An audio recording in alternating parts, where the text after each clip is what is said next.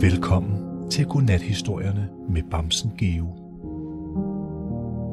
I denne historie tager Geo i parken for at finde et godt klatretræ. Oppe i klatretræet møder han et dyr, som han ikke troede kunne klatre i træer. Nu skal du bare høre.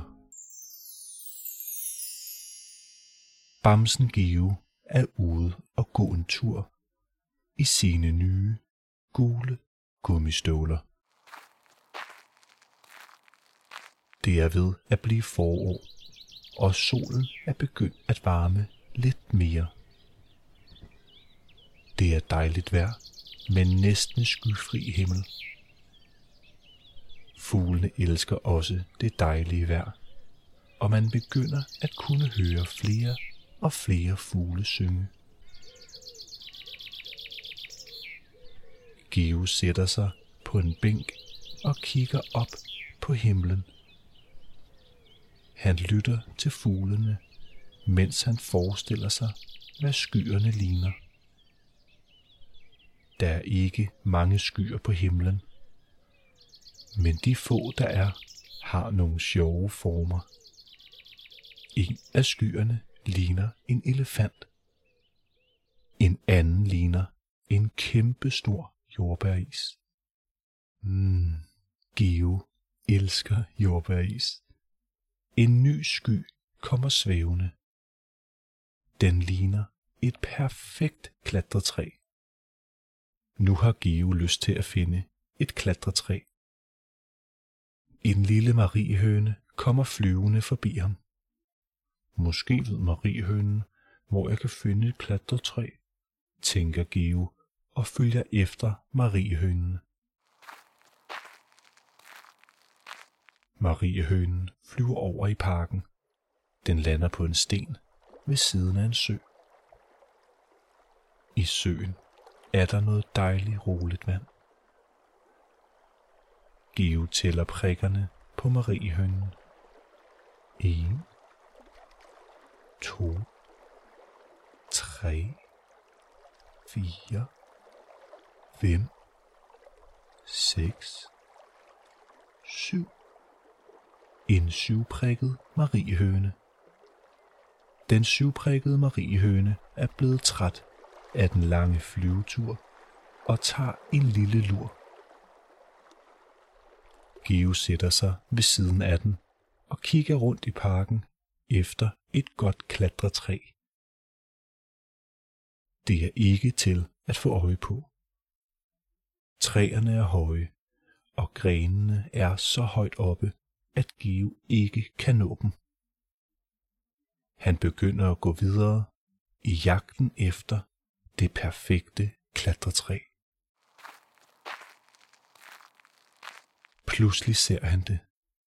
Det perfekte klatretræ med så mange grene, at selv en gris ville kunne klatre i det. Geo sætter farten op og går over til klatretræet. Det er lidt højere, end han først troede. Geo stiller sig på tær og kan næsten nå den nederste gren. Hvis bare han kan nå den, så kan han komme op i klatretræet. Men Geo kan ikke nå. Så får han en god idé. Jeg må finde noget at stå på, siger han og kigger rundt. Lidt længere væk ser Geo en høj sten. Med en del besvær får han slæbt den hen til klatretræet. Geo træder op på stenen og griber fat i den nederste gren. Nu er han oppe i klatretræet. Det perfekte klatretræ. Geo glæder sig til at komme op i toppen, så han rigtig kan nyde udsigten. På vej op i klatretræet begynder Geo at kunne se noget. Der er noget oppe i træet, der ser lidt mærkeligt ud. Jo længere op han kommer, jo mere sikker bliver han på, hvad det er. Geo kan næsten ikke tro sine egne øjne. I toppen af klatretræet sidder der en kæmpe stor elefant. Hvordan er du kommet herop? spørger Give undrende. Ja, jeg sidder bare heroppe og slapper af, og så nyder jeg den friske luft. Hvad laver du heroppe? Du ligner ikke en klatrebremse. siger elefanten og klør sig på ryggen med sin lange snabel.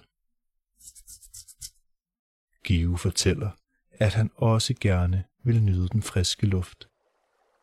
Man kan stadig høre det rolige vand nede fra søen. Give begynder at blive lidt træt. Heldigvis er det et perfekt tidspunkt at tage en lille lur. Elefanten og Give lukker øjnene og lytter til det rolige vand og fuglene, der synger. Geo har aldrig sovet med en elefant før.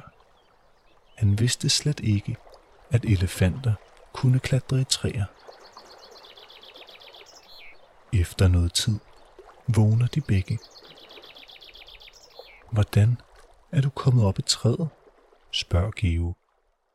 Elefanten fortæller, at elefanter normalt ikke kan klatre i træer, men at den altid har haft en drøm om at lære det. Derfor begyndte den at øve sig lige indtil den lærte det.